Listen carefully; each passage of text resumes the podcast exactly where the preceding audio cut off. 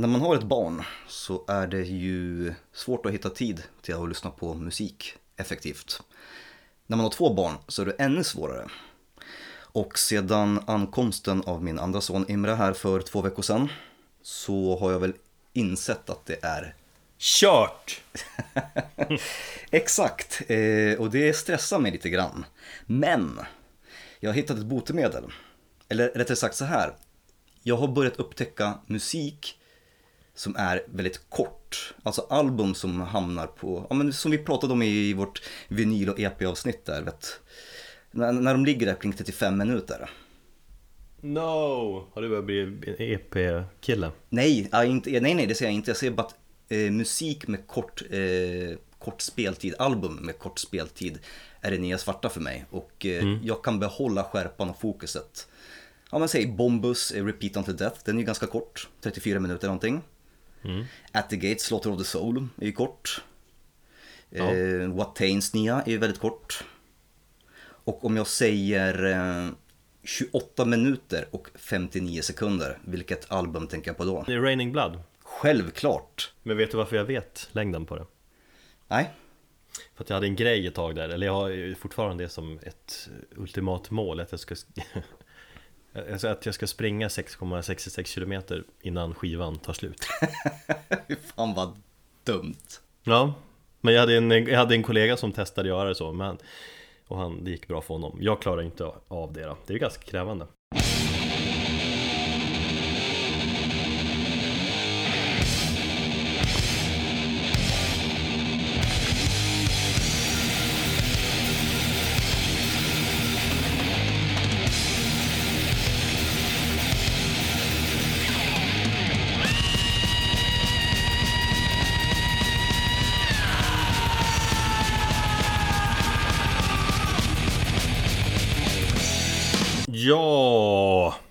Hej och välkommen till avsnitt 61 av Metalpodden Och eh, när du hör den här rösten, då är det ju jag, Erik, som talar Och när du hör den där andra rösten Den som är lite mer gnällig Det är Thomas röst, hej Ja Är det gnälligt som du beskriver din röst med? Alltså folk säger ju att vi har fantastiska radioröster, vilket jag har jättesvårt med att förlika mig med, för jag tycker mest jag bara låter gnällig. Du låter ju kåt och härlig.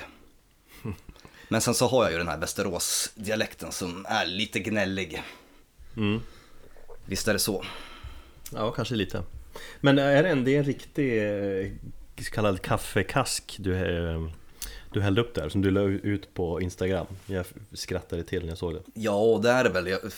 För lite, eller för mycket kaffe var det någon som skrev. Du är ju riktigt ful eh, polsk vodka också. Jajamän. Jag hittade, Vad heter den? Eh, Rondkova. Ja. Det är någon form av, jag vet inte, någon jävla vodka som man ska dricka när man har lite ont i magen. Som om det skulle hjälpa. Du vet, polacker, sprit och skrönor om att det skulle bota sjukdomar. Det är sjukt. Eh, men du gjorde ju fel på fel sätt. Spriten alltså, skulle varit i först eller? Eh, nej, utan det var ju någon som beskrev det där jag vet inte om det är rätt, men någon skrev det på Facebook när vi, när vi gjorde reklam för vår Eh, Metalpodden-mugg där, hur man ska blanda riktiga kaffekasker. Att man slänger i ett mynt, mm. säg det är en krona eller någonting. Fast de finns ju inte längre. Eller? ja, för, alltså jag, för, för, det första så kör jag kontantlöst. Även om jag hade ett mynt så hade jag fan inte slängt in i mitt kaffe. Jag vill inte få syfilis. Ja, men vi leker med tanken att det är ett mynt där i alla fall.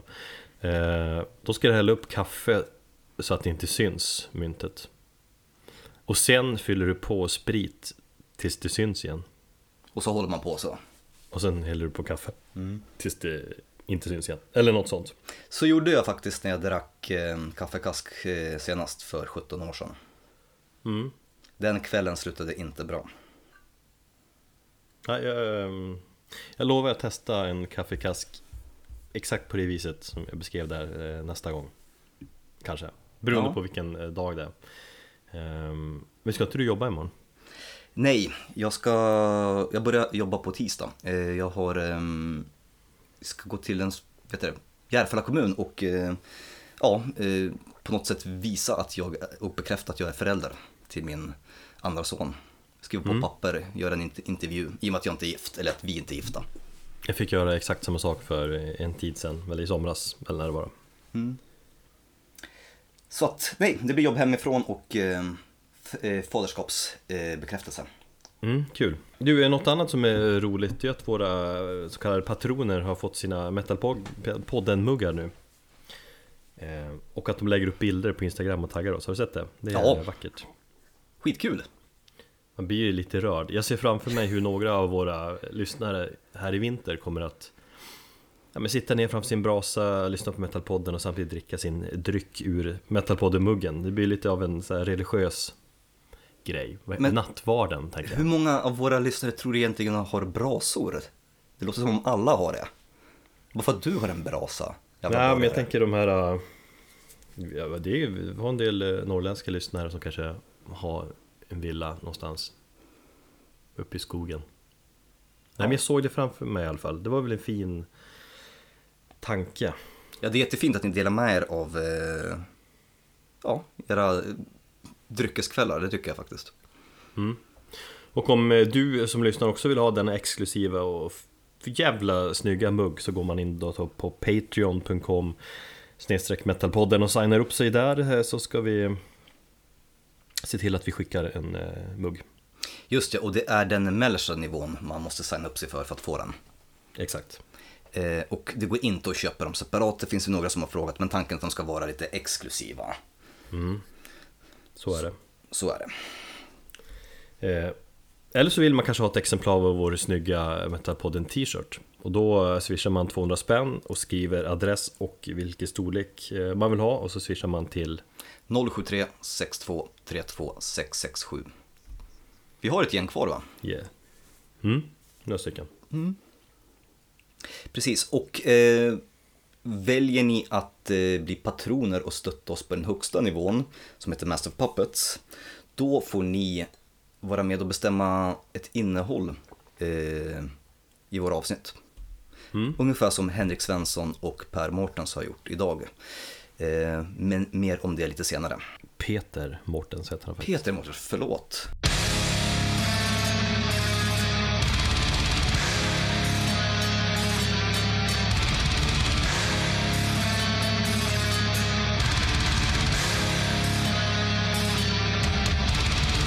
Innan du ska få redogöra för din eh, ganska roliga kväll, vad jag har förstått på eh, The Baser i fredags, eh, så tänkte jag prata om någonting som ja, din kväll egentligen föranledde. Och det är det här nämligen det här med att eh, artister och relationen till mobiltelefoner. Eh, Du klagade ju på mig när jag var och kollade på The Bronx att jag filmade lite väl mycket. Och eh, ja, du filmade ganska många klipp du också, och ganska långa klipp. Så det var någonting som slog mig också. Och jag tycker absolut inte fel i det. Jag tycker att man kan filma, man kan plocka upp telefonen, filma en, två minuter, vilket jag brukar göra. Och sen så lägga ner den och sen så koncentrera sig på klippet, eller på, på spelningen. Absolut, den, den där gången eh, när du var på The Bronx där, att jag klagade på dig Det var för att du läggde upp, eller upp väldigt många händelser Mm. Men för mig handlar det också om att inte förstöra kvällen för de som står bakom mig och ska se en telefon. Eh, Just på det Bronxkvällen så stod jag ju med ryggen mot en vägg och jag stod uppe på ett bord så att det var ju inte ingen som blev stött av det heller. Ja just det, du passade på lite extra då kan man säga också Ja, om jag har en, eh, om jag har en eh, bra vinkel eller liksom bra position så tycker jag absolut, om man inte stör några andra. För det handlar om att visa respekt för sina medkonsertbesökare. Som Ja, för... det, det, det är viktigt, alltså jag tänkte på det nu i fredags också att alltså, När jag filmar då har jag ju min mobil, mobilkamera vid eh, ögonhöjd Exakt. precis, fra, precis framför mitt ansikte Mm. Men det var ju personer framför mig som verkligen sträcker upp liksom mobilen högt Alltså armarna högt och filmar så Vilket Mm. gör att man skymmer för ganska många Det är jävligt irriterande Och så kan man ha den uppe i flera minuter. Ja, Eh, så Så brukar jag gå fram till dem och eh, säga att eh, ska du filma får du stå någon annanstans eller så eh, njut av konserten för helvete eller något jag säga. Jag hade en snubbe som kom fram till mig också och sa att jag skulle njuta av en konsert någon gång när jag filmade. Eh, och då hade jag knappt hunnit haft telefonen fram i fickan. Så att det, det finns en... Jag tycker det finns en fin balansgång för hur länge man kan filma och jag tycker det är okej. Men jag tycker inte det är okej som artist. Och jag tänker på det här som James eh, Maynard Keenan har sagt, eh, eller gått ut nu, och eh, med, vad heter de, eh, A Perfect Circle, att de har totalt fotoförbud. Eh, de kastar ut folk från sina spelningar och de hade kastat ut 60 pers från någon spelning i USA. Alltså jag har följt det där lite lätt eh, bara. Han, det, är alltså, det är väl typ fotoförbud på Tool-spelningar också? Möjligt. Har jag för mig. Jo, men jag tror det. Han är ju ganska så hård med det där. Mm. Men och, i alla fall, jag, jag läste rubriken och sådär lite grann och så Alltså, fascinerande att de kan slänga ut 60 pers från en konsert, är det verkligen sant? För jag menar, jag kan inte säga att det skulle kunna gå i, i Sverige till exempel Alltså det, det måste ju behövas en jävla massa vakter, hur går det till rent eh, praktiskt? Och Ty kan ett band sätta ett sånt krav? Ja, det kan de absolut göra. Jag har eh, varit på eh, när jag frilansade som konsertfotograf så var det väldigt hårda krav. Till exempel när Patti Smith skulle plåtas på, när hon uppträdde på um, Peace and Love 2009, då fick man bara plåta tre första minuterna från när konserten började och bara från höger sida för det var hennes bästa sida. Så Men tror... det är ju en, det är en helt annan sak. Alltså det är ju fotografer som kommer fram och får stå i det så kallade diket där och ta ett par låtar och så är det skitdåligt ljus och så är de, har de råpanik för att eh, det inte ska bli bra bilder så blir de eh, ja, Typ tre låtar på sig så får Absolut, men det jag menar är att artister får egentligen, kan, de kan egentligen begära vad, vad de vill. I alla fall eh, större artister och Tool är ett band som är så pass stora och deras konserter är ju eftertraktade. Vad jag förstått så är det tydligen att de säljer slut direkt när de, i och med att de spelar så pass sällan och det är konstant mm. sug efter en ny platta. De håller, håller ju upp hela tiden den här myten om sig själva. Och de är ju ganska ja. smarta på det sättet. Jo visst, men fortfarande, alltså, nu ska Perfect Circle spela i Ja, till sommaren tror jag. Juni typ, på ja. Fryshuset. Ja, just ja. Uh, ska de, Om de har ett sånt förbud där, det kommer inte funka.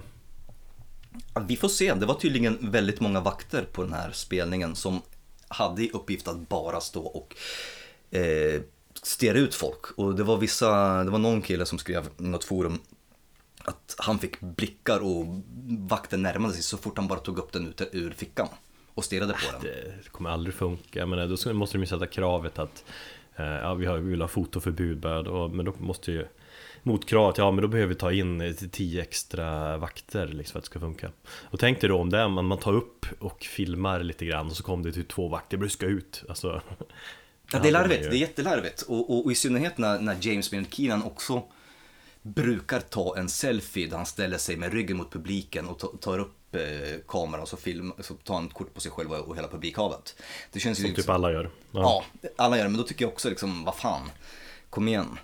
Nej men jag gillar ju tanken, alltså tanken på att folk eh, ska, ska bara njuta och leva sig in i konserten. Ja.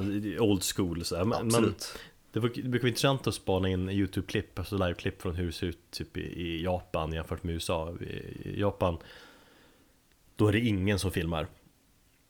Eh, och i USA är det liksom 90% håller upp sina mobiler hela tiden. Mm. Jo, men det finns liksom, det blir lite pretentiöst för artistens sida också för att jag tycker att i, i, det finns flera fall och inte bara James i Minarkinen utan jag tänker på Corey Taylor, jag tycker på Keith Buckley i um, Every Time I Die, Jeff Tate i ja, gamla Queen, Queensryche-sångaren. Eh, mm. De liksom det var en speciell eh, situation med just Corey Taylor i Slipknot. Då var det en 14-årig kille som hade liksom lyckats tränga sig fram längst fram i publikhavet. Stod vid avspärrning till scenen, filmade sin idol. Och så kommer Corey Taylor fram och slår hans iPhone ur handen på honom. Mm. Och, och liksom så, ja men kom igen nu grabben, som njut av konserten. Fair enough, men har en 14-årig eh, liksom kille betalat dyra biljetter för att komma in Låt honom göra vad fan han vill och slå fan inte ut hans telefon ur handen på honom. Det tycker jag är ganska pissigt att göra. Det har Keith, ja, verkligen. Det har Keith Buckley i, i uh, Every Time I också gjort. Liksom, tagit telefonen och slängt bort den. Och där tycker jag det går någon gräns att om jag nu betalar sig 500 spänn för en konsert eh, då har jag egentligen, då är det upp till mig vad jag väljer att göra under den konsertens speltid. Om jag vill stå längst bak och snacka med en polare och dricka öl eller stå längst bak och njuta av musiken. Det är inte upp till artisten att bestämma. Nej. Men jag alltså, förstår, jag förstår det här resonemanget att man vill att liksom, vi är så upptagna med, med, med, oss själva och våra telefoner att man inte kan leva i, i nuet. Men jag tycker inte det är artistens grej att de ska ge fan i vad, vad egentligen folk gör. Mm, jo, det håller jag med om. Eh, det, det är ju väldigt många artister som har uttalat sig sådär, liksom, men lägg ner mobilerna, kom igen. Men kanske inte sätta sådana där fotoförbudkrav. Eh, men framförallt kan jag tänka mig att sådana snubbar som James Maynard Keenan, han är inte, han lever ju inte i nuet. Alltså, man lever inte i sådana tider längre då man inte filmar. Nu handlar det, om, det handlar om att dela med sig på sociala medier. Fan, man måste ju tänka på sitt eh, Metalpodden-konto till exempel. Man måste ju lägga upp något. Eh, nej men så funkar det ju allmänt. Det låter tragiskt men alltså slänga upp någon bild och sådär, det, det gör ju alla. Ja, och jag tycker det är okej okay, så länge man inte står för länge. Så att jag mm. vet inte, det här är väl någonting som jag tror är den nya generationen clashar lite grann med en äldre generation som inte riktigt fattar det. Precis. Eh, någonting annat som förvånar mig om man ska prata då, Perfect Circle Jag kom på att tänka eh, på det när de kommer till Stockholm här sommaren att, att det är sån jävla pepp till en konsert Alla bara åh! Nu kommer de! Är det så? Smacka upp intresserad på Facebook-eventet och så Ja, jag har sett flera eh, Jag tänker att det måste bero på två saker Eh, nej men jag är förvånad att det är många som gillar Perfect Circle De har ju inte släppt någonting på jättelänge Det är väl lite så här halvt mytomspunnet band också Jag tycker inte de är så superbra och den senaste singeln var väl, den var väl okej okay. Har de släppt en ny singel? Mm. Det har, jag missat i så fall eh, Nej men jag tänker att det, det, i och med att det är sångare från Tool Då blir det en del mystik kring bandet Det drar säkert folk och så att det, det är första gången de ska till Europa överhuvudtaget om jag förstod det rätt Auf einen gefettetes Backblech legen und bei 200 Grad för 15 Minuten backen. Und keine Eier! Ja, jag var på strand i fredags och såg i tur och ordning Death Alley, Mantar och Cadaver. Fan jag blev lite sugen när jag såg när ni satt på, på embargo där igen och, och förkrökade. Typ stammishaket nummer ett. ja. ja, det var jävligt trevligt eh, väldigt trevlig upplevelse. Jag, jag, gillar ju alla de tre banden eh, också, så för ovanlighetens skull så kände jag att eh, jag hade behov av att se alla banden. Oftast brukar jag ju skippa eh, ett förband eller två för att prioritera förhäng på embargo eller vart man nu sitter någonstans. Mm. Men eh, Death Alley öppnade, eh, då var det ganska glest med folk, klockan var väl 19.30 när de steg på. Ett band från Amsterdam, jag vet inte om du har koll på dem eller hört dem? Eh, ingen koll alls. Nej, men de gjorde ett jävligt grymt intryck på Roadburn för eh, två år sedan. Då hade de släppt sin platta. De har fortfarande bara släppt en platta. Eh, även om de verkar ha mer på gång.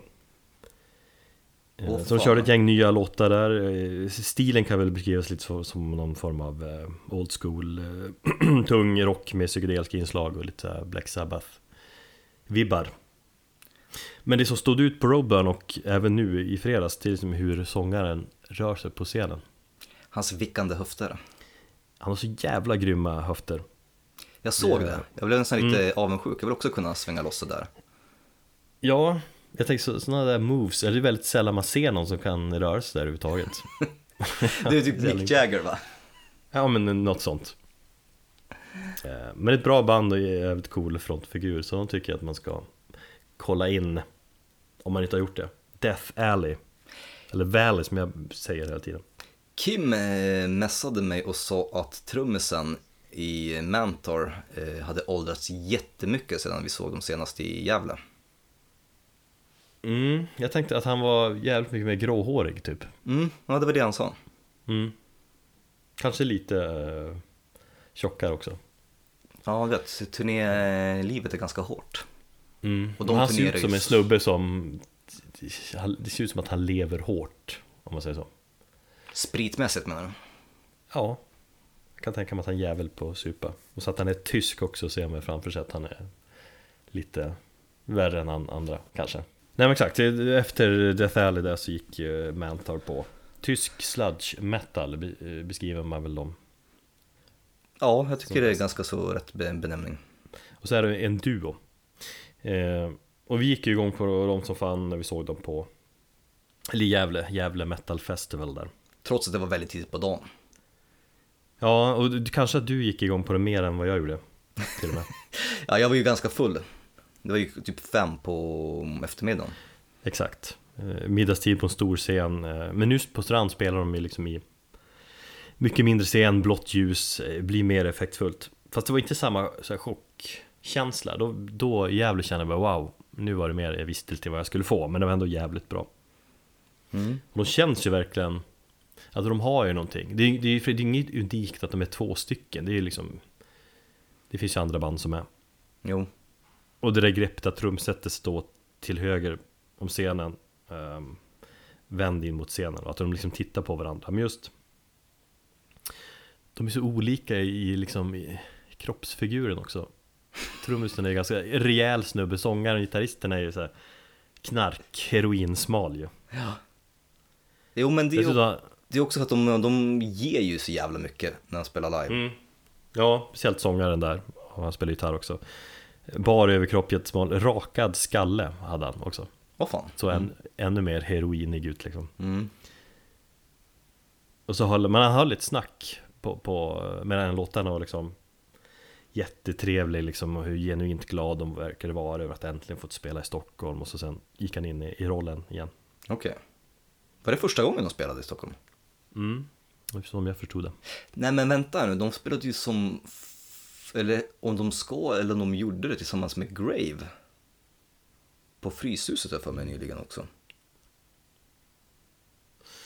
Ja, nej men som jag förstod det, men jag hörde, hörde kanske fel Men han snackade om ting att det hade skitit sig många gånger och sånt där De har alltid velat komma hit Alright. Mm. The beautiful city of Stockholm Du vet, så vackert där Det gamla vanliga publikfrieriet. mm, Nej men det lät genuint liksom, Mm. äkta Men det var ju Kadaver som var huvudband Cadaver, Cadaver Jobbigt namn. Jag, jag stör mig på att eh, det, det är annorlunda stavat.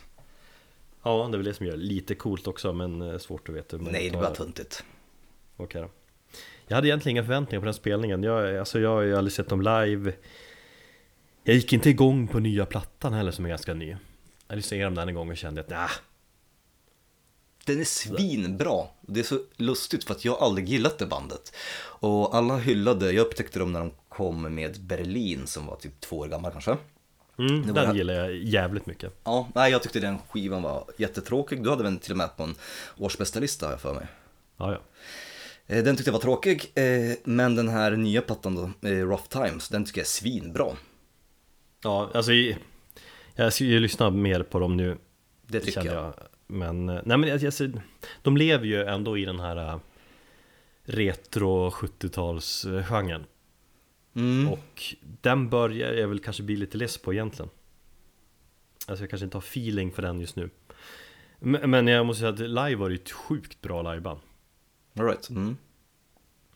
Alltså imponerar som fan Alltså de ser ju ut som tre vikingar Om man får säga så. Alltså stora skägg, mycket hår och relativt eh, stor växt också. I alla fall basisten. Och så stod det typ eh, Valhalla på förstärkarna.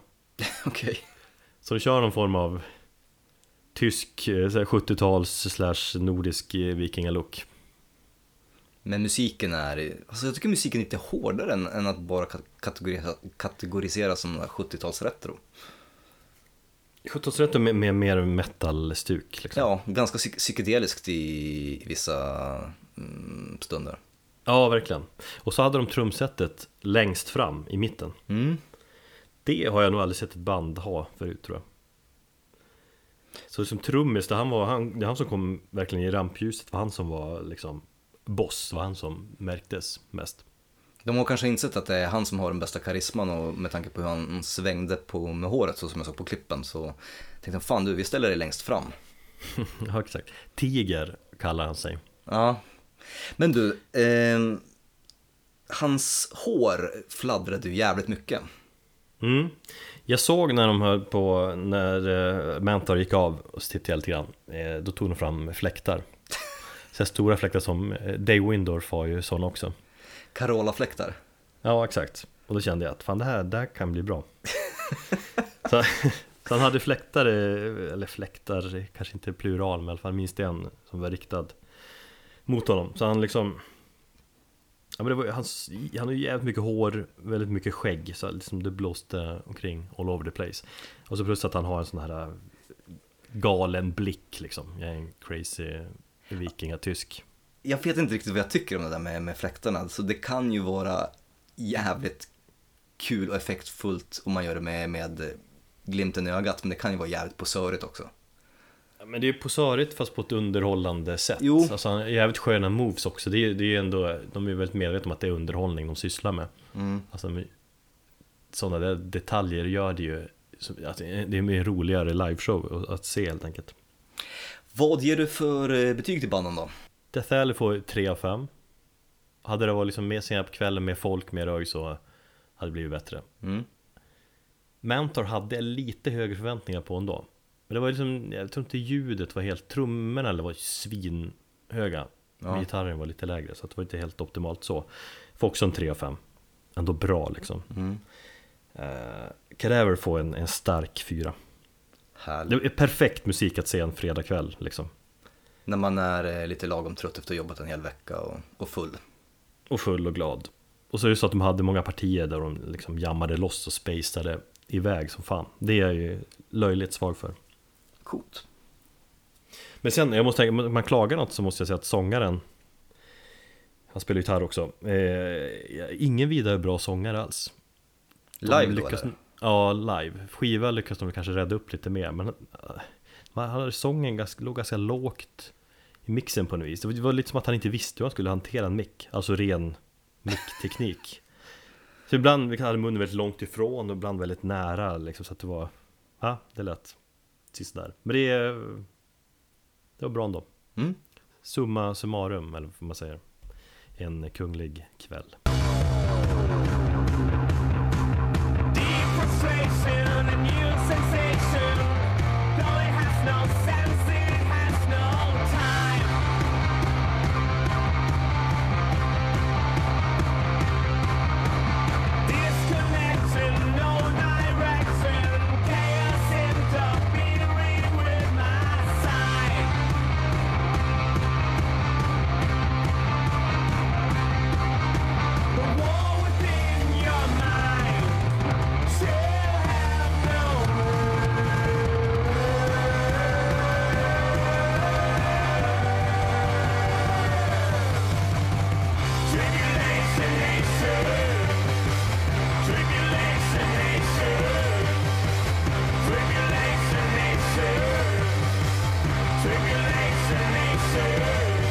dags att ta hjälp av våra kära patroner som sagt Ja, det är det.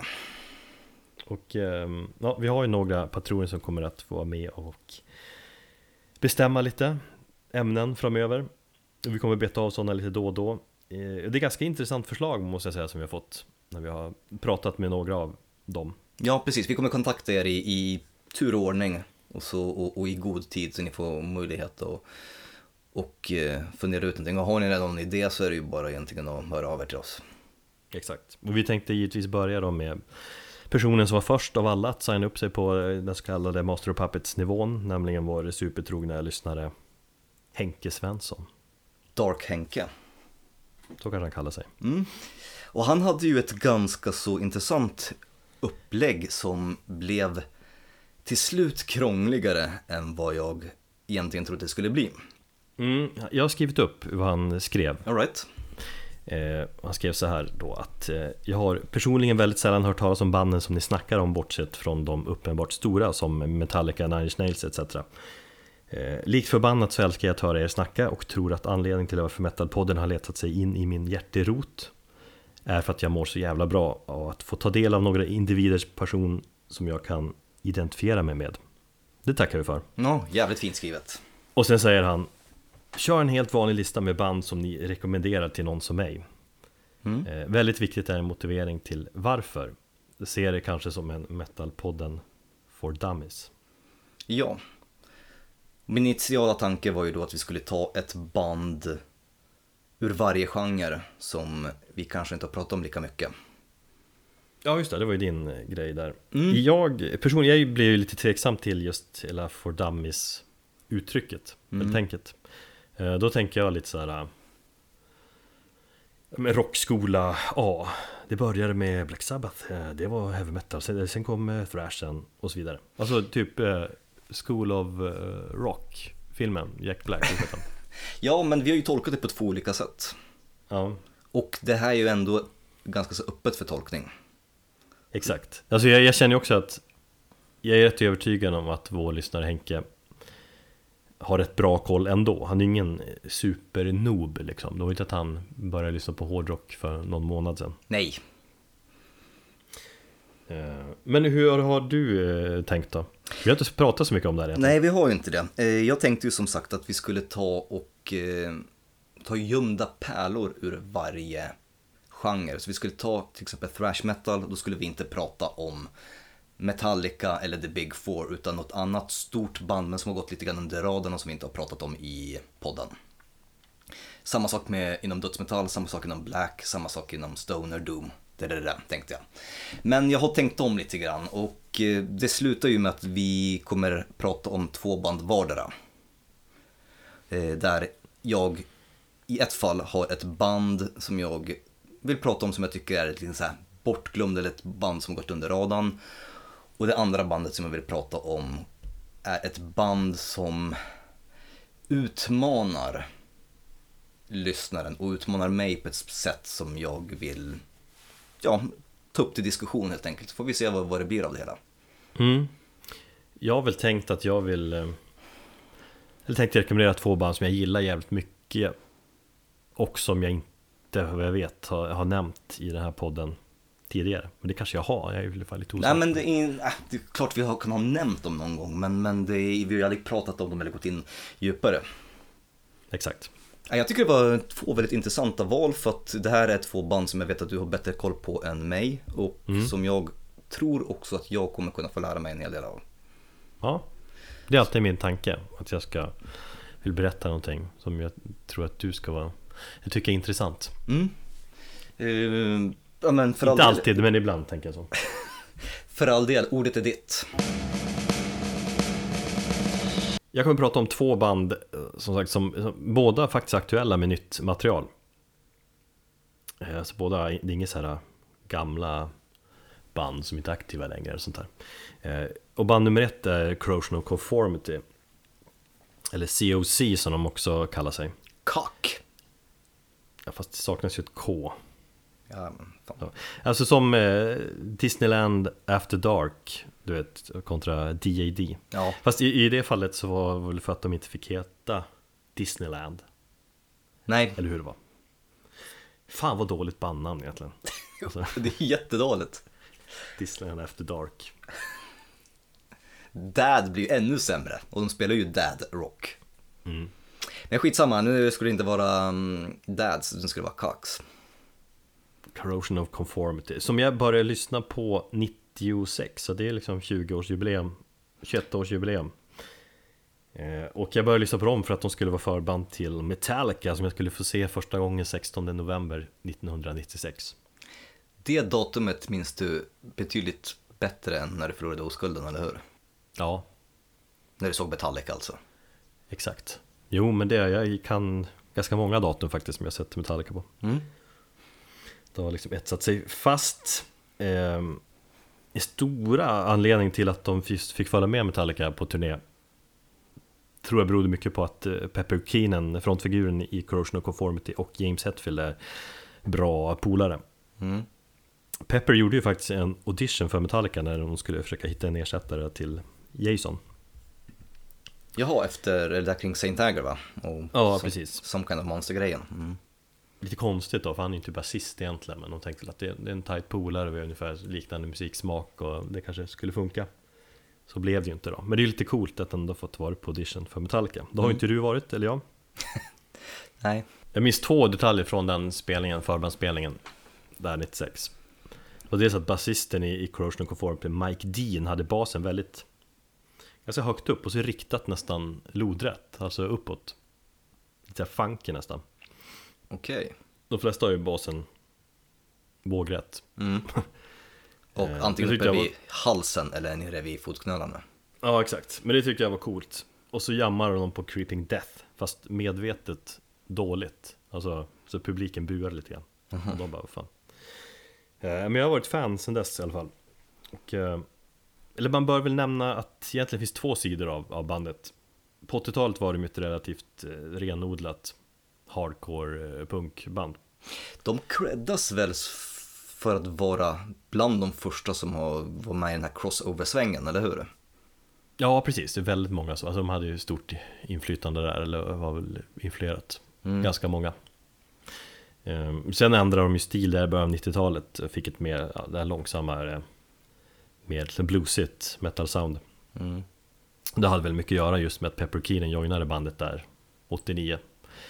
Ehm, men jag brukar alltid prata om Pepper-versionen av bandet. Det är liksom den delen av bandet som jag är svag för. Hardcore punk versionen, den är... Ja, jag är egentligen inget förhållande till det. Nej, men jag har ju förstått eh, att du har, att du gillar eh, Pepper Keenan väldigt mycket. Ja, jag är lite så här kär i honom. Mm. Och så inte heller när Pepper Keenan har varit borta från bandet i 12 år så har ju ändå de kört Hållit igång som en trio Då har jag liksom inte orkat engagera mig Och då har de ändå släppt två skivor med, med Pepper Eller två skivor utan honom Jag hade en eh, ganska så intensiv eh, corrosion of conformity eh, period. Jaså? Ja, för typ kanske 10-11 år sedan. Jag upptäckte dem betydligt mycket senare, mitten av 00-talet. Mm. Eh, när jag höll på att kolla igenom ganska mycket så hardcore och sånt. Och då upptäckte jag just hardcore-versionen av dem. Mm. Sen så var jag väl inte sån superfan av just det här svängiga som kom under 90-talet. Och de här skivorna utan eh, Pepper Keenan, de känns ganska så identitetslösa och ganska så tråkiga. Ja, de är som de har släppt nu på Ja, de två- 2000-talet Ja, Ja. precis. Jo jag vet, jag lyssnade igenom dem en gång var Men det är, man, man saknar liksom, eller Känns som att, ja men exakt, ganska tråkiga låtar egentligen Mm.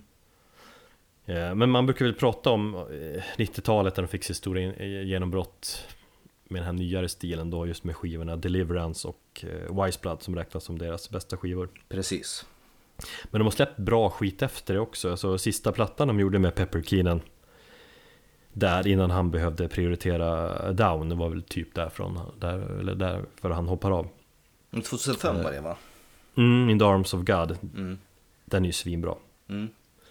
Jo, Den har gillar jag. mm. den, den är ganska mörk och tung i jämförelse med deras andra skivor Jag tror det var den eh, skivan som jag upptäckte bandet med först och sen så gick jag bakåt. Okej, coolt. Och så hade de en annan trummis på den skivan också, någon sån här jazzskolad eh, snubbe som smattrar på som fan. Det, det speglas mycket i, i soundet där. Det kan man kolla upp. Men jag är jävligt svag för bandets sound, alltså det känns inte som att det Det är inte många som låter som de egentligen väl. Alltså just det här lite blandningen av stoner Lite sludgeaktigt ibland och klassisk liksom metal med till mycket där äh, Typ sudden äh, rock-grejen, alltså så här country blues rock-influenser. Alltså när jag upptäckte dem så var det kanske lite, eller för mig så var det kanske ett nytt sound, men jag tycker idag så är det väl inte så här supernytt. Eh, det tycker jag inte. Nej, kanske inte. Jag, Så det låter ju väldigt mycket Nola, ja men som sagt Sudden Rock och Sludge och hela den här grejen. Mm. Med New Orleans, eh, den scenen. Ja, det har väl mycket att göra med, i och med att Down har funnits ganska många år. Många gillar ju Down, alla har ju koll på det bandet. Mm. Eh, Och gillar man Down, då tror jag att man... Ja, då kommer man gilla Corrosion of Conformity också eftersom Pepper Keenan är ju en gitarrist och liksom en, en huvudlåtskrivare i, i Down. Så det hörs ju mycket som helst i riffen att det finns likheter. Eh, Sen ska ju de släppa en ny skiva här 12 januari. Vilket jävligt kul, som heter No Cross No Crown väl? Ja. Det gör den. Okej, så det finns alltså ett datum på den nu. Ja, jag gillar den albumtiteln. Jag läste en intervju om att eh, ja, det är något typ av tema som går genom plattan. De menar liksom just det här med i en värld som vi lever i just nu så måste man vi som människor gå tillbaka och hjälpa varandra istället för liksom låta religionen och eh, höga ledare bestämma allting. Den skivan har snurrat frekvent de senaste tre dagarna hos mig. Ja, du är en jävel har ju hört den skivan. Den är svinbra. Fan vad roligt. Och jag trodde inte att jag skulle... Som sagt, jag är inte superstort fan av bandet. Jag har koll på, på, på dem ganska så ytligt och jag känner till de här Wise Blood som sagt och Deliverance. Um, och jag har väl inte heller följt de två senaste plattorna utan Pepper Keenan, men det märks om man jämför på In the Arms of God, som är en bra platta, och sen så den här nya då som kommer, så, så märker man att det har varit något som har saknats i bandet utan honom. För det är jävligt jämmigt, det är svängigt och, och bandet är tillbaka lite grann de, i det här soundet som de känner sig bekväma i. Och de lät lite mer slätstrukna utan honom. Ja, men de har väl skrivit liksom låtar eller jammat och fått den känslan från liksom storhetstiden där på, på 90-talet. Mm. Eh, Jag har också förstått att skivan har, det är ganska många spår men de har ett gäng såna här eh, interludes, alltså Precis. översätter man det? Alltså något sån här eh, övergångsspår till nästa riktiga låt. Alltså de hade ju De hade ett flertal sådana på Deliverance-plattan bland annat. Lite Black Sabbath-inspirerat. De har ett intro, de har en trudelutt som heter No Cross tror jag, och sen så har de en till interlude som heter No Crown. Eller så, så att ja, som är mest är så här andningspauser mellan låtarna. Det, jag gillar ju det greppet, alltså det blir lite mer luftigt mellan de här tunga grejerna. Mm. Nej men den känns, den känns otroligt spontan och, och den har även lite grann av det här, ja den känns lite punkig. Plus det är skitig produktion och den är inte överproducerad och, och jag gillar det. För det känns, det känns som att de har gått in i, i, i eh, egentligen i replokal och bara tryckt på räck och så bara haft jävligt kul. Och det, det hörs så tydligt på skivan. De har ju spelat in skivan under ganska lång tid, något år eller sådär, för att de har gjort, gjort det i omgångar. Så att de har ju som setts när de har haft tid. All right. Och så har de haft en intensiv helg liksom, där de jammat och skrivit någonting. Så har de gjort andra saker och så har de setts, alltså så, med jämna mellanrum. Eh, Det är nog ganska smart sätt att skriva, kan jag tänka mig på. Jo. Eh, Men för oss vanliga dödliga som inte är sån här tuff musikjournalist som, som du är Så Tuff har de ju ändå tuff. släppt Ja, tuff men ja De har ju ändå släppt en singel. Mm. Cast the first stone som jag tycker vi ska lyssna på den. Jag hade ju tänkt att vi skulle köra något gammalt spår Men så just när jag bestämde mig att jag skulle snacka om det här bandet så kom ju den här singeln I samma veva. Och den har jag ja, spelat kanske 40 gånger. Jävligt bra tycker jag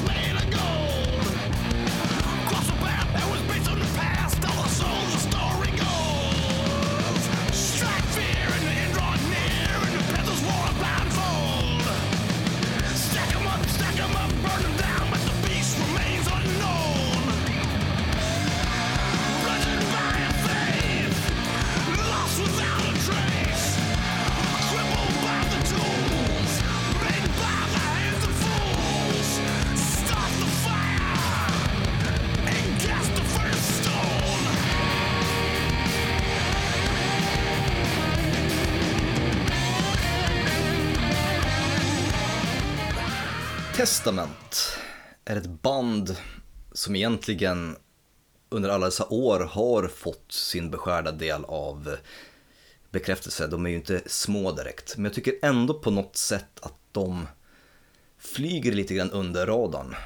Eh, Och speciellt när man pratar om Bay Area och, och thrash metal så nämner man ju alltid The Big Four och det är ju då Megadeth, Anthrax, Slayer och vad fan var det mer för band som jag glömde där? Metallica, ja. Såklart. glömde det viktigaste. Ehm, och frågar du mig så skulle jag slänga ut Megadeth och eh, Anthrax vilken dag som helst och er- ersätta dem med bland annat Testament och Exodus. Eh, i Men, rätt- men, men eh, ja, jag vet, du har sagt det typ förut. Men ja, då, jag har sagt det flera gånger. du menar, att, alltså i den diskussionen så tycker jag att de spelar mer renodlad thrash metal. Nej, Alltså- jag, jag, nu, det jag menar är de fyra bästa banden Mm. ur Bay Area. Ja, jag har ju aldrig varit något fan av Anthrax eller Megadeth.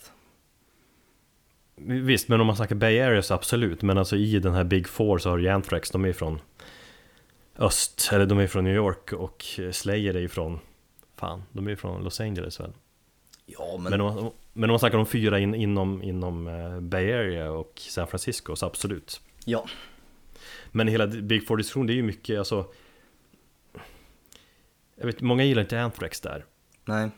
Men de förtjänar ju plats eftersom de har en, har en egen grej Och att de var en av de, de här populäraste thrashbanden på 80-talet Men vad, vad är det egentligen när man säger The Big Four? Vad menar man i popularitet eller menar man de fyra största med en egen musikstil?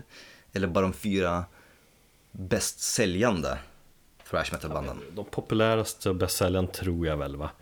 Eh, Också att de alla har verkligen en, en, en egen stil. Sen kan jag ju tycka, jag kan ju tycka att Exodus skulle gå få, få komma före Testament då.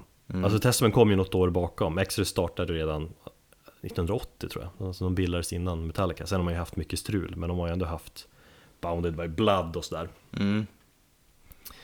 Och de är också från San Francisco som Testament Väl?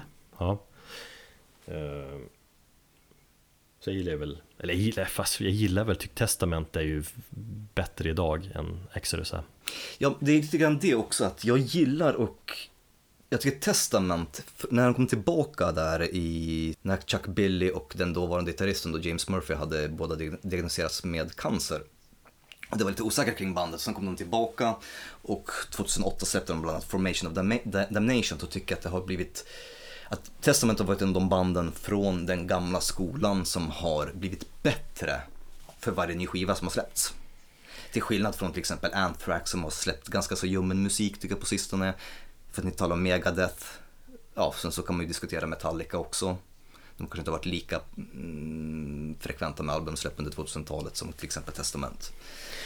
Att, Men just Testament, alltså den där eh, Vad heter det? Form, Formation of Damnation det, ju, det var ju en jävligt bra platta Men det, det hade ju väldigt mycket att göra för att de var borta väldigt länge också Alltså fick de en Efter allt strul i bandet så här, verkligen en nytändning ja, definitivt. Visst var det så? Jag kommer ihåg den, men jag tror det var första albumet på, ja men, ja, men typ nio år, tio år ja. Formation of Damnation 2008. Jag hade den väldigt högt det året på min årsbästa lista. Mm, det hade jag också jävligt högt Eh, Thrash-smocka, det kom, alltså Det är sällan man får den här kicken av thrash metal idag För det är så mycket nostalgi kring genren Det blir så mycket att man jämför med liksom Ja, det här låter som eh, Metallica 84 eller det här låter som eh, hur Exodus gjorde där och där. Alltså, man jämför allt det med 80-talet, det, det är svårt att liksom förnya sig i genren. Det är det För- definitivt. Och nu när jag lyssnade på typ deras di- dis- diskografi här eh, inför det här avsnittet så slog det mig vissa grejer hur de Bland annat på, kanske, på första, eh, de första plattorna och speciellt kring, the, eh, kring eh, The Legacy då, eh, så låter de ganska så mycket som Metallica både produktionsmässigt och att vet, Metallica var ju den stora grejen då. Och de följde med lite grann i kölvattnet av, av det bandet. Men hur de sedan på andra och tredje sk- skivan hittade sin egen egen stil lite grann. Och det jag gillar med Testament och som har alltid varit den starkaste faktorn i mina ögon, det är Chuck Billys eh, röstomfång. Och det tycker man hör väldigt tydligt på just The Formation of Damnation, för han har ju egentligen tre stycken röstlägen. Han har ju det här thrash metal eh, sången, den här lite skrikiga hesa. Han har eh, growlens, som egentligen inget annat thrash metal band har från den tiden. Nej. Och han har en skön sång. Och det är nog det som har gjort att jag fastnar lite mer för Testament än vad jag har gjort för de andra banden. I och med att hans, de låter lite mer varierande. Ja, och han håller fortfarande jävligt bra idag. Ja, Eller i alla fall, jag såg dem, jag har sett dem som Jag såg som förband till Judas Priest för ett antal år sedan, det var ju svinbra Mm. Då hade de ju också Paul Bostev från, som spelar i Slayer nu på trummor Mm. det, det, Trummisar har väl typ haft 20-30 stycken, typ De har jättemånga, jag orkade inte ens eh, gå igenom alla deras medlemsbyten. Men den klassiska eh, line-upen består ju av Erik Peterson, eh, Greg Christian som har lämnat och kommit tillbaka i bandet. Chuck Billy då, eh, Alex Skolnick då som har varit en väldigt stor bidragande medlem. Eh, och Louis Clemente. Och nu har de ju Gene Hoglan på trummor. Ja okej Och han Han har väl varit med tidigare också? Jag tror vi fan till och med haft Dave Lombardo på trummor någon gång Eh, det kan mycket väl stämma. Eh, Gene Hoglan har varit med på om inte två så tre skivor. Och han diggade som fan så att han skulle till och med få vara med. För de ska faktiskt spela in ett nytt album här och släppa det tidigt 2018. Så de har ju ganska så frekvent eh, släpp nu. Det blir ju typ fjärde albumet på, på ja, sen 2008. På tio år. Eh, Men, eh, men jag gillar, de är ju ändå, visst de har haft sjukt mycket liksom Tidigare medlemmar i bandet men, men Alltså huvud, just med, med Chuck och, och Eric där Men det, även här Alex Skolnick gillar jag mm. Han har ju ändå varit med Alltså sen, han, hopp, han kom väl in i bandet något år efter de andra två liksom. Och basisten har väl också varit med sjukt länge Även om de hoppar av lite på 20-talet men Eller när det var, men om det, det bandet som är idag har ju ändå Är ju från grunderna liksom Ja, mer eller mindre skulle man kunna säga. Och förutom då Gene Hoglan då. Jo, men det, man får se det som att de har live trummisar, eller turnétrummisar lite så Ja, det snackas ju om att han eventuellt ska bli en permanent medlem i bandet nu. I och med att han ändå spelat på så pass många skivor. Och jag tycker han är en ganska bra trummis. Han är ju väl gammal trummis i Fear Factory också. Hadji körde ju lite grann där, men han har väl kört med Alla möjliga ju Han- Strapping Young Lad och Ja, nej, men bandet har ju som sagt eh, första Legacy-plattan eh, känns ju kanske lite mer Metallica eh, rip-off ser jag med inom citationstecken. Det finns lite liksom hintar tycker jag. Innan de hittade sitt, eh, sitt sound där. Sen när 92 när de släppte um, The Ritual. Eh, där märker man också hur, eh, och sen tänkte jag på 94 års Low så släppte de, eller så, så märker man på att de är lite influerade av grungen. Till exempel The Ritual har egentligen inga riktiga thrash element så som de hade på 80-talet. Utan det är lite mer svängigt, det är tungt, det är nedstämt. Det finns många ganska så, så tunga riff, men det, det känns som att det är när grungen kom in där och thrash metal började ut lite grann, att bandet kände att ja men vi får väl kanske gå den vägen också. Mm. Och sen så 96 tror jag det mm, Demonic kom och det var ungefär där som jag upptäckte bandet. Och eh, min favoritplatta var ju under väldigt, väldigt lång tid The Gathering från 99. Den är bra, annars har jag jävligt dålig koll på 90-talet där Ja, de tidiga plattorna har jag inte heller superbra koll, men det var egentligen från Demonic och The Gathering som jag har lyssnat på väldigt mycket under, ja, i samma veva som jag upptäckte Metallica ungefär. mm. 2008 kom de i alla fall tillbaka med The Formation of Damnation. Ehm, Chuck Billy var fri från sin, eh, han hade någon form av strupcancer har jag för mig. Eh, som han blev fri ifrån. Ehm, sen dess så röker han jättemycket marijuana och lever gott. Och sjunger om sina Native American Roots. Som han gör väldigt mycket på Dark Roots of Earth, skivan från 2012.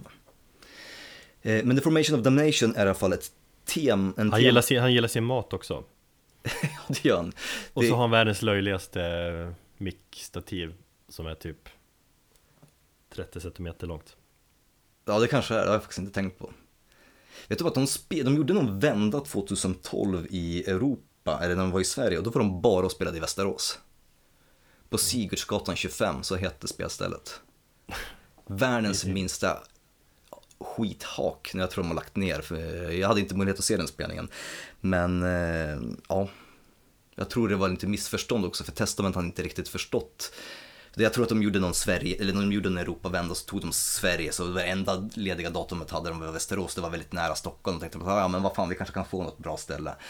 Och jag tror att det blev något bråk där med eh, arrangörerna, för att när Chuck Billy fick se spellokalen så, eh, ja, blev han ganska så, så missnöjd.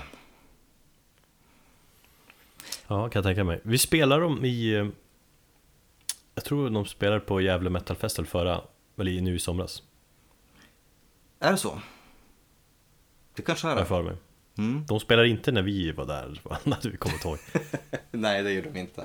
ja. Nej men jag tror det, så att de håller, verkar ju hålla igång ibland Ehm, Och jag var ju jävligt imponerad när jag såg dem senast Så att man, man vill ju se dem igen Mm, definitivt. Eh, vi ska lyssna på titelspåret från eh, The Formation of the Nation. Ett eh, album eh, som är löst, ett löst baserat koncept på eh, Irakkriget. Och där kan man egentligen höra lite grann det jag menar med Chuck Pillys röstomfång. Han går ner i, i det här lilla brytet innan refrängen. Eh, den här lilla bryggan som går ner i ett growl eh, parti och sen så kommer det ett fantastiskt solo. Ja, det är så jävla bra låt.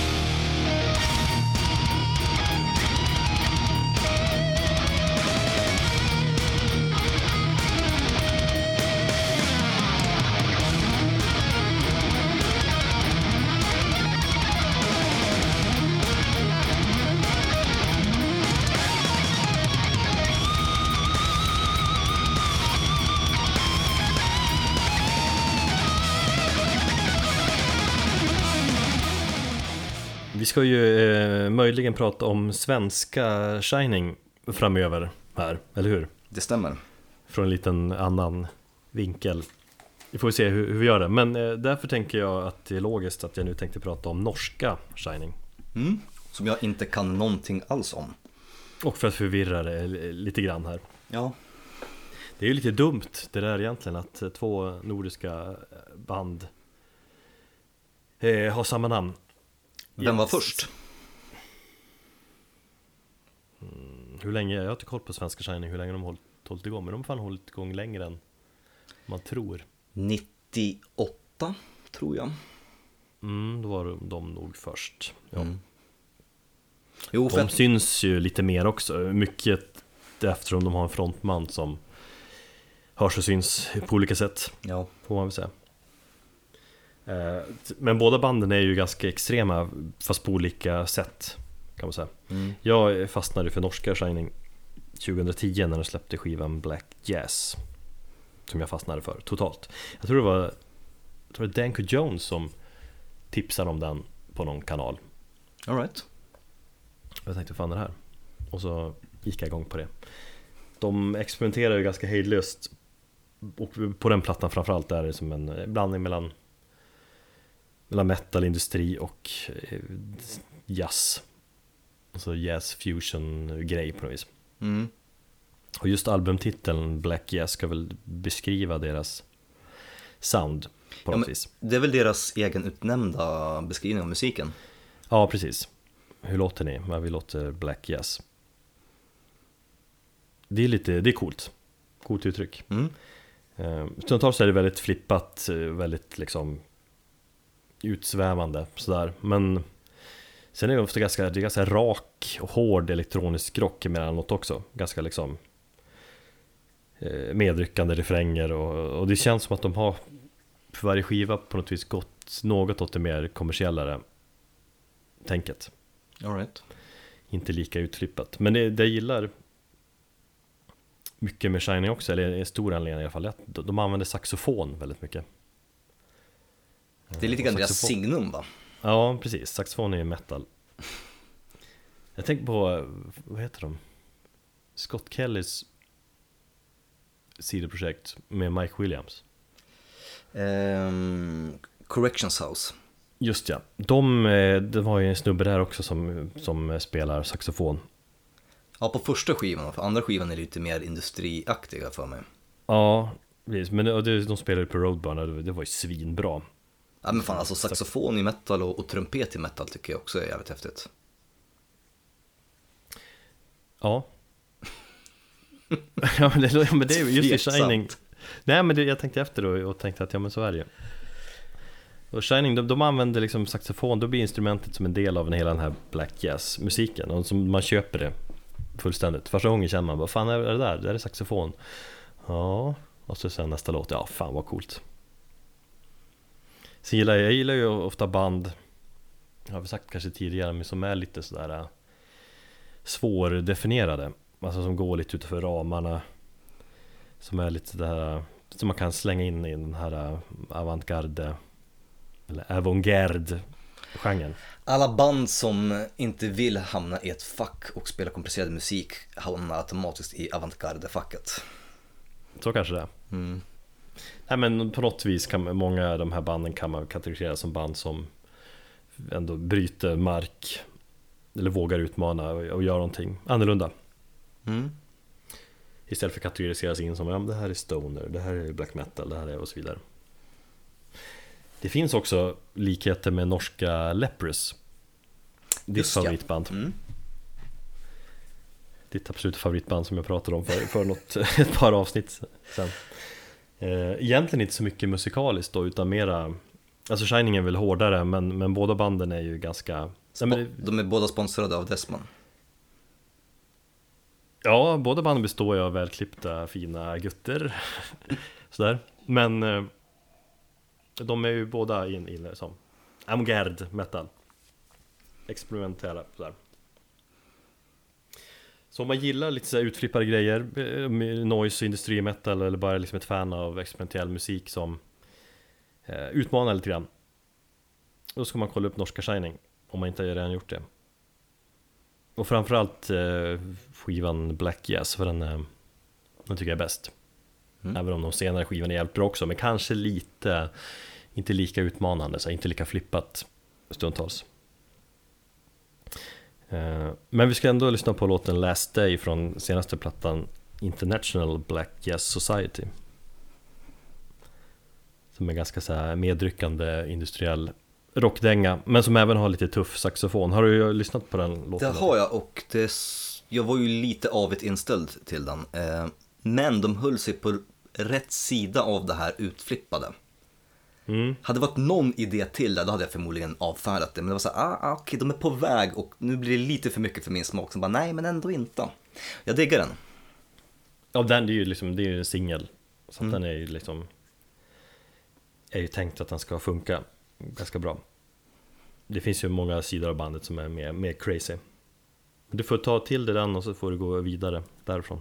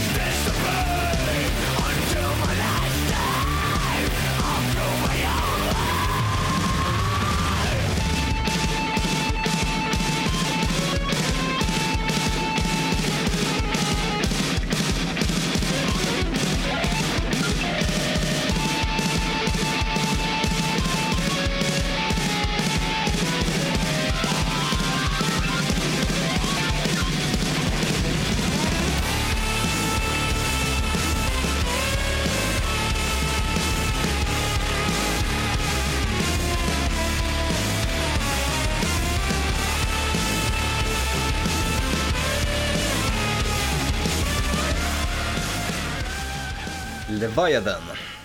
Inte Mastodons andra album, utan soloprojektet av Jeff Rest Whitehead. Lustigt efternamn där, men så heter han faktiskt.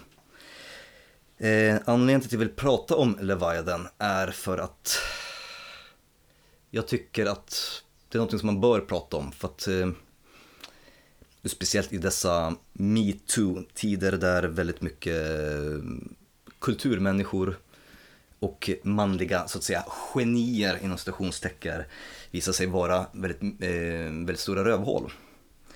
Och att män på något sätt inom just det här i det kulturella området har en tendens att eh, vara skyddade av antingen sin egen geniförklarade storhet eller för att de hålls om ryggen av andra män. Eh, Leviathan är utmanande, inte bara musikaliskt utan även det faktum är att han har blivit eh, anklagad och eh, dömd för kvinnomisshandel. Eh, det var, När var det det skedde? 2011. Ja. Eh, han blev eh, anklagad för misshandel av sin dåvarande flickvän och eh, han blev anklagad på 34 stycken åtalspunkter eh, som skulle ha gett honom, ja, eh, han är ju nu 47 år gammal, så vad var det, 2011, sex år sedan, så ja, han var ju 40, det hade i alla fall gett honom livstidsfängelse. Om inte mer. Ja, om inte mer, men ja. Ehm, han friades, eller han prövades tror jag på sex eller åtta stycken av dessa. Och friades på alla förutom en. Där han blev villkorligt, fick en villkorlig dom på två år för just bara misshandel. Men bland många av de här eh, åtalspunkterna så hade han ju, skulle han ha, jag tror att han skulle ha försökt att våldtagit henne eller att han, han hade våldtagit henne. Han hade slagit henne medvetslös och han skulle ha anfallit henne med en tatueringsmaskin. Har jag förstått. Eh, det här är någonting som han längre inte pratar om. Och eh, det här säger jag nu inte för att på något sätt förs eh, försvara hans beteende eller något sånt för det finns inget egentligen ingen ursäkt, men han var en person som har suttit i fängelse och hade ett väldigt våldsamt förflutet med, med drogmissbruk. Och han har suttit i fängelse, 2008 satt han fängslad för, för eh, drogmissbruk eller droginnehav. Eh, någonting, ett förflutet som han nu gjort upp med sedan han eh, träffade sin nuvarande flickvän som är en tatueringskonstnär, eller konstnär överlag och fick en dotter med henne. Men det här är ju någonting som har satt en ganska så stor markering i hans så säga, artistskap och därför tycker jag att för mig själv så är det väldigt eh, problematiskt och, och hur jag ska förhålla mig till honom. För att det här, alltså man ställs ju inför frågan vad är det som, vad går gränsen för man kan skilja artisten från konstnärskapet och, och från det personliga, sitt personliga liv. Mm. Ehm, och det har inte jag riktigt svarat på. Jag lyssnar inte på honom i samma utsträckning. Det är precis det jag tänkte fråga, alltså, vad är konsekvensen av den där domen? För du lyssnade på dem innan dess också. Ja, jag upptäckte honom lite grann innan domen. Eh, han, han, han startade väl sitt, sitt projekt någonstans 98 där och han var ju en av de första inom amerikansk eh, USBM, amerikansk black metal eh, och speciellt den här genren som kallades för one man, metal, one man metal. Det var alltså tre stycken, det finns en dokumentär om honom som Noisy har gjort i tre delar där de, som heter One Man Metal Documentary. Eh, som handlar om Leviathan, Xastur och Striborg och tre stycken artister som är en, ja, enmannaband helt enkelt. Väldigt intressant att, att kolla den dokumentären, den finns på YouTube så kan jag rekommendera. Han har väl hållit på jävligt länge också, så han var ju liksom Han är, ja, precis, han är en gammal skater och punkare som sen började bli, bli lite mm, gå åt metalhållen. Ehm, han, som sagt, man bildade ehm, Leviathan 98 har jag för mig. Och har släppt, alltså, vi snackar om så här 70 EPs och splittar, alltså han släpper så otroligt mycket. Men hans debutförlängdare som heter The 10th Sublevel of Suicide och en skiva som egentligen bara handlar om självmord. Släppte han 2003 och sen därifrån har han släppt ett gäng förlängdare. Och ehm, han är ju även polare med Blake Judd i Nachtmystium. Och de har ju även den här ehm, super, ja, supergruppen eh, Twilight. Som är någon form av så amerikansk supergrupp inom, inom black metal. Jag har faktiskt inte hört så jättemycket av dem men de är väl helt okej. Och Blake Judd är ju också känd ja, heroin-junkie som har blåst sina fans och gjort ganska sjuka saker på sistone. Han är väl precis också, Mm. Just det. Ja, han har precis återhämtat sig och, och eh, lovat att han ska eh, gottgöra varenda av sina fans som han har blåst. Bland annat- Sen säger han ju bara för att han ska få in ännu mer beställningar så han kan köpa heroinet igen Ja men det var ju så han gjorde tydligen. Eh, han lovade eh, att han skulle släppa en specialboxar, tog in så här förhandsbeställningar, tog pengarna, köpte knark för det. Det fanns inte någonting. Bad om ursäkt, släppte, sa att nu kommer en till box och gjorde det igen. Samma grej. Och nu tredje gången. Men nu börjar han göra rätt för sig för tydligen så står han och delar ut pengar. Han sa att alla ni som har liksom någon form av bevis på att jag har blåst er, kom. Ja, ni får pengar av mig. Jag ska gottgöra varenda liksom, öre. Så han verkar väl också kanske gå, vilja bli kvitt sitt drogmissbruk. Eh, I alla fall, ehm, Rest då. Efter den här själva ehm, ja, domen då, de blev, fick såna, ehm, blev villkorligt frigiven då. Eh, och han har, ju, han har ju alltid hävdat sin oskuld. Vilket är säkert inte speciellt ovanligt och alla som han jobbar med, som är män som håller honom om ryggen, har ju också hävdat att han är oskyldig. Skivbolagsbosser och Blake Judd och alla. Det här är så män som jag, som jag inte ens skulle lita på. När de säger att han, inte, att han är oskyldig. För man vet inte. I alla fall, eh, han släppte en skiva efter eh, den här domen då, som hette True Traitor, True Whore. Och som handlar om den här kvinnan då som han då bevisligen, eller som han då skulle ha eh, anfallit, misshandlat och, och våldtagit. Eh, och det visar ju också lite grann hans kvinnosyn. Ja, verkligen Eh, och då har han ju till exempel låttitlar som heter eh, Every orifice of hers yearns her price, her circles anew. Så det är väldigt, så här, det är väldigt mycket sexuella undertoner och, och just det här att kvinnor är, eh, ja, att de är horor och att de är eh, förrädare. Det här har han också då erkänt nu på sistone att det är en skiva som han gjorde som han tycker är helt värdelös. Han står inte bakom den, dels produktionsmässigt den var jättedålig och att han står inte bakom budskapet för han var en väldigt mörk period nu. Han har fått en dotter och han sa att hans liv bara består av ta långa solskenspromenader och, och leva loppan. Eh, Men i alla fall, jag, jag tycker att det är problematiskt för det här är någonting som hela tiden dyker upp och anledningen till att jag ville ta upp det som ett band och rekommendera är dels för att det är någonting som utmanar Dels på grund av hans bakgrund, dels är musiken väldigt komplex. Han har ju aldrig snackat om att han, att han spelar black metal, utan det är en, det är en mischmasch av black döds, noise, ambient och allt möjligt. Eh, och han vill inte kategoriseras i, no, i något speciellt fack där heller.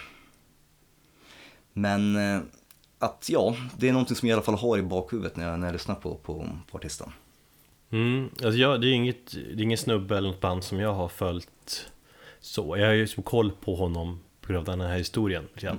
Jag minns att jag tänkte, här är jävla idiot. Men jag lyssnade på senaste plattan som kom för, det var inte så länge sedan. 2015, ja, Scar-sighted. Mm. Eh, och den minns jag att den hade intressanta grejer. Men då tänkte jag på det här också. Så jag tänkte, ja, ja. Alltså jag recenserade den plattan och då, hade jag det då ställde jag mig den frågan med recensionen. Hur skiljer man på, på artisten och, och, och, och konstnärskapet och, och själva konsten? Ehm, och jag tyckte den var jävligt bra när den kom. Jag lyssnar på den nu och jag kände inte samma pepp. Nej. Det är kanske också för att man, det har liksom hela den här grejen med, med, med mäns maktmissbruk och kvinnors misshandel har fått ännu större genomslagskraft i och man ser hur mycket kvinnor träder fram. Och det har känts så att nej men då vill jag liksom inte stötta ett sånt beteende. Det blir som lite bitter. Det blir lite bittert, ja. Sätt. Även fast det är en skiva som egentligen är den är på något sätt lite ljusare och det finns glimt och hopp på den. För att han, han sa att han var ju mycket bättre, eh, bättre plats när han skrev den och att han på något sätt försöker göra upp med sitt förflutna och, och ja, skriver det om att han är en ganska så sargad människa. Eh, Men att han inte på något sätt eh, ursäktar sig för sitt beteende heller. Men han tar avstånd från vissa grejer som han påstår inte är sanna.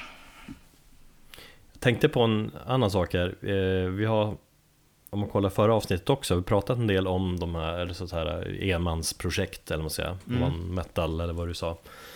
Eh, Det är ganska intressant, alltså det blir ju, jag tänker att sådana band, Alltså det, det är inga kompromisser, du behöver inte ta hänsyn till några andra bandmedlemmar och behöver inte göra några, göra kompromisser så, utan det är verkligen den produkten man vill släppa som man får höra. Ja. Det är ungefär så jag skulle vilja göra om jag skulle spela band. Jag tror det skulle vara ganska, måste vara en otrolig frihetskänsla och inte behöva släppa på någonting. Du gör saker som du själv vill. Mm. Verkligen. Vi lyssnar på låten All Tongues Toward som är en ganska så kaotisk låt men med någon form av röd tråd och någon sån här litet även vet ambient slinga i bakgrunden som håller ihop allt kaos. Ehm, så får ni själva avgöra vad ni tycker om det och ja, ha i beaktande ehm, vad, vad han är för typ av människa när ni, när ni lyssnar på musiken.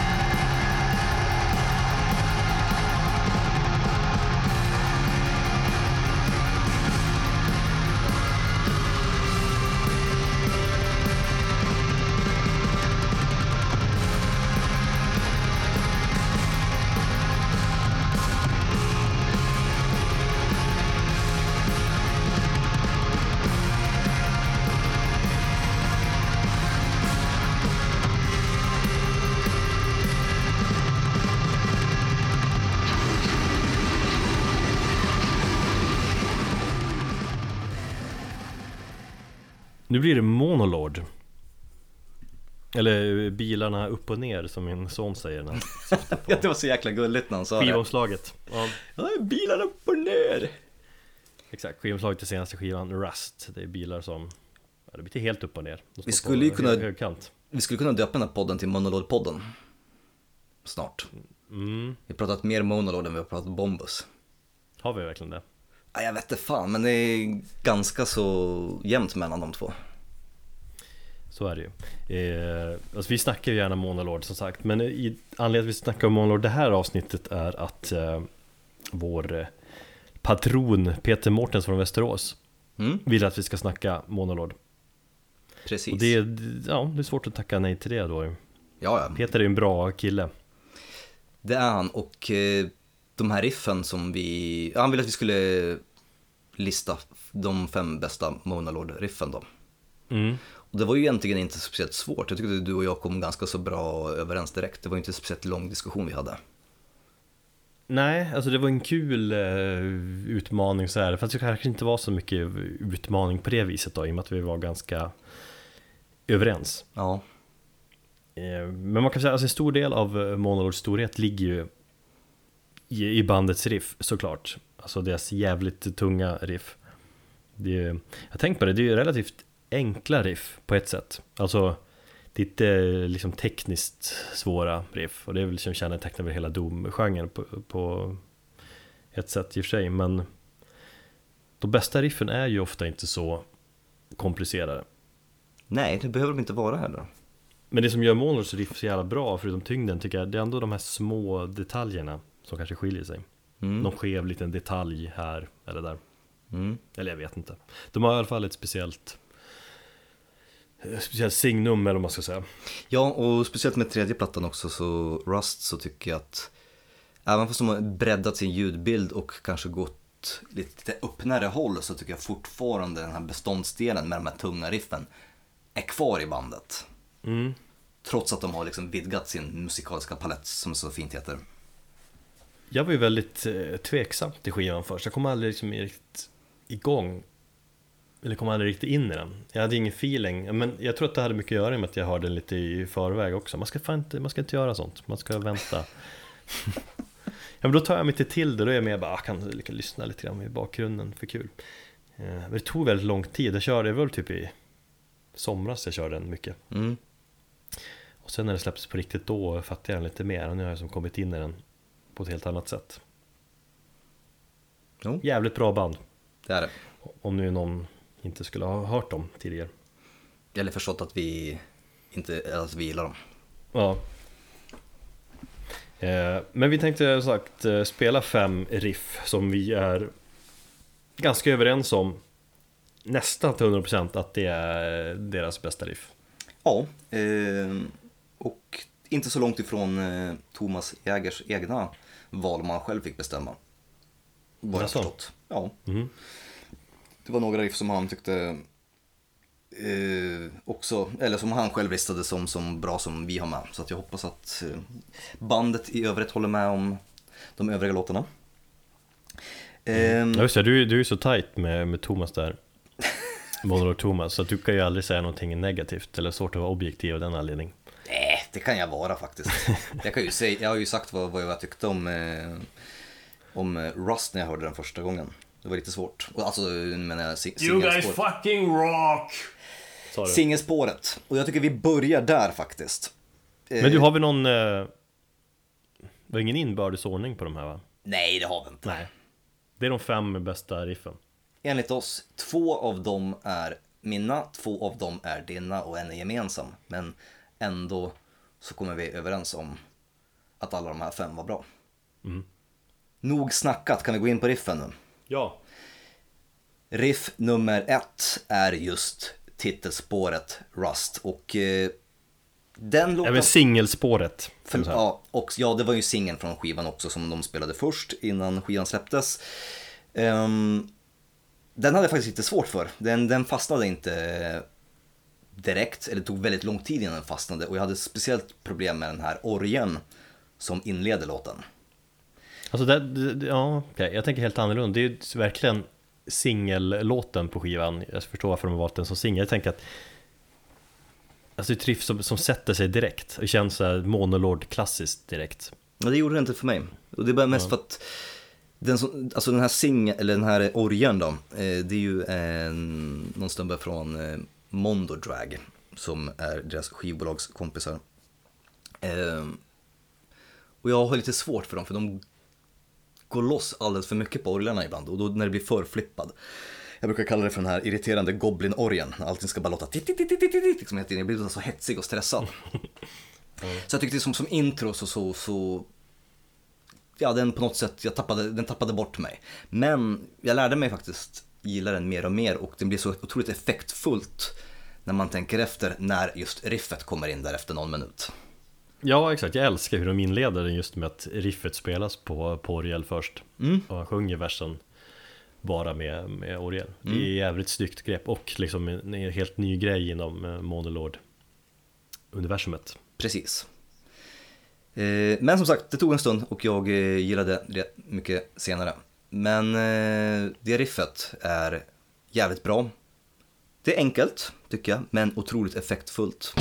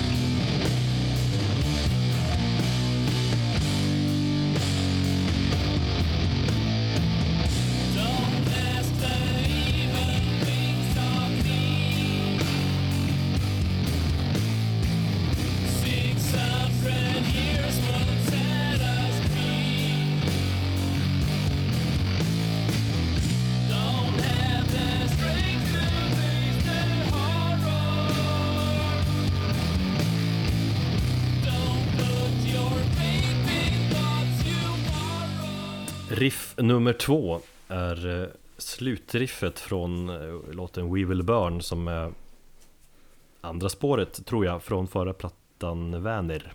Mm. Eh, Ett slutriff som kommer på låten väldigt sent. Så här, ja, men nästan fem minuter in i låten tror jag. Tungt som ett as Väldigt enkelt Fan nu snackar vi bara enkelhet Fan de är så jävla enkla Monolord eh, Men sjukt eff effektfullt ju Och så att de matar på med det här riffet i Ja vad kan det vara? Två, tre minuter Där har vi ju också det här klassiska att är ett riff bra, då kan man lyssna på det i 20 minuter. Är ett riff dåligt, då är en hel skiva eller en stor del av en skiva förstörd. Windhand. Ja, ja det, jag, det köper jag inte alls Eller jag anser att du har mycket fel Fan Winland är kung Det har jag inte sagt någonting om, jag sa bara att senaste plattan var lite sådär. Mm. Fast det var en låt där vi diskuterar som jag tycker jävligt bra riff på, men det tycker inte du. Men det är en annan typ av riff också.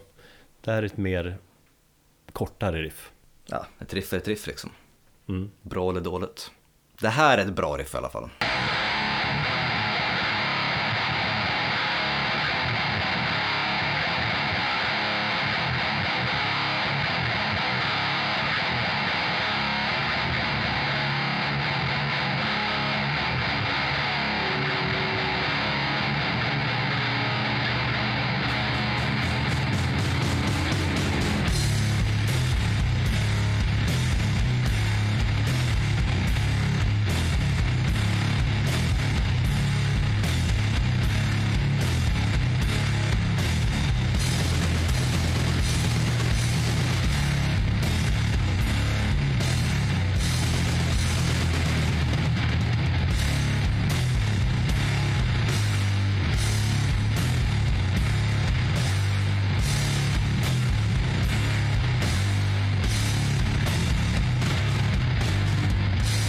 Empress Rising heter Monolords debutplatta.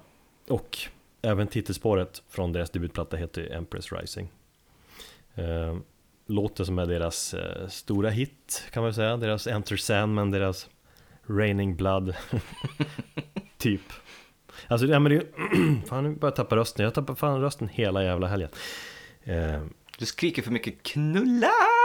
Ute. Nej det gör jag inte, men jag pratar högljutt ibland När jag dricker öl eh, Tappar jag bort mig helt också Men det, det är en låt som de avslutar sina konserter med För att det är deras bästa Och den är så jävla episk jag, jag vet inte riktigt vad det är som gör att det här riffet är så bra Alltså hela låten i sig är, är så Den är otroligt Så bra. psykedelisk tycker jag. Ja, den verkligen, låten. det är något psykedeliskt över det Mm. Man, man hamnar i, i någon form av, ja liksom trans och tidsuppfattningen blir lite skev. mm. Det är därför jag tror att det är så pass eh, effektfullt också. Mycket hur de inleder då med, med icke-distad gitarr där Men det är sant, det är väldigt psykedeliskt riff Och tungt!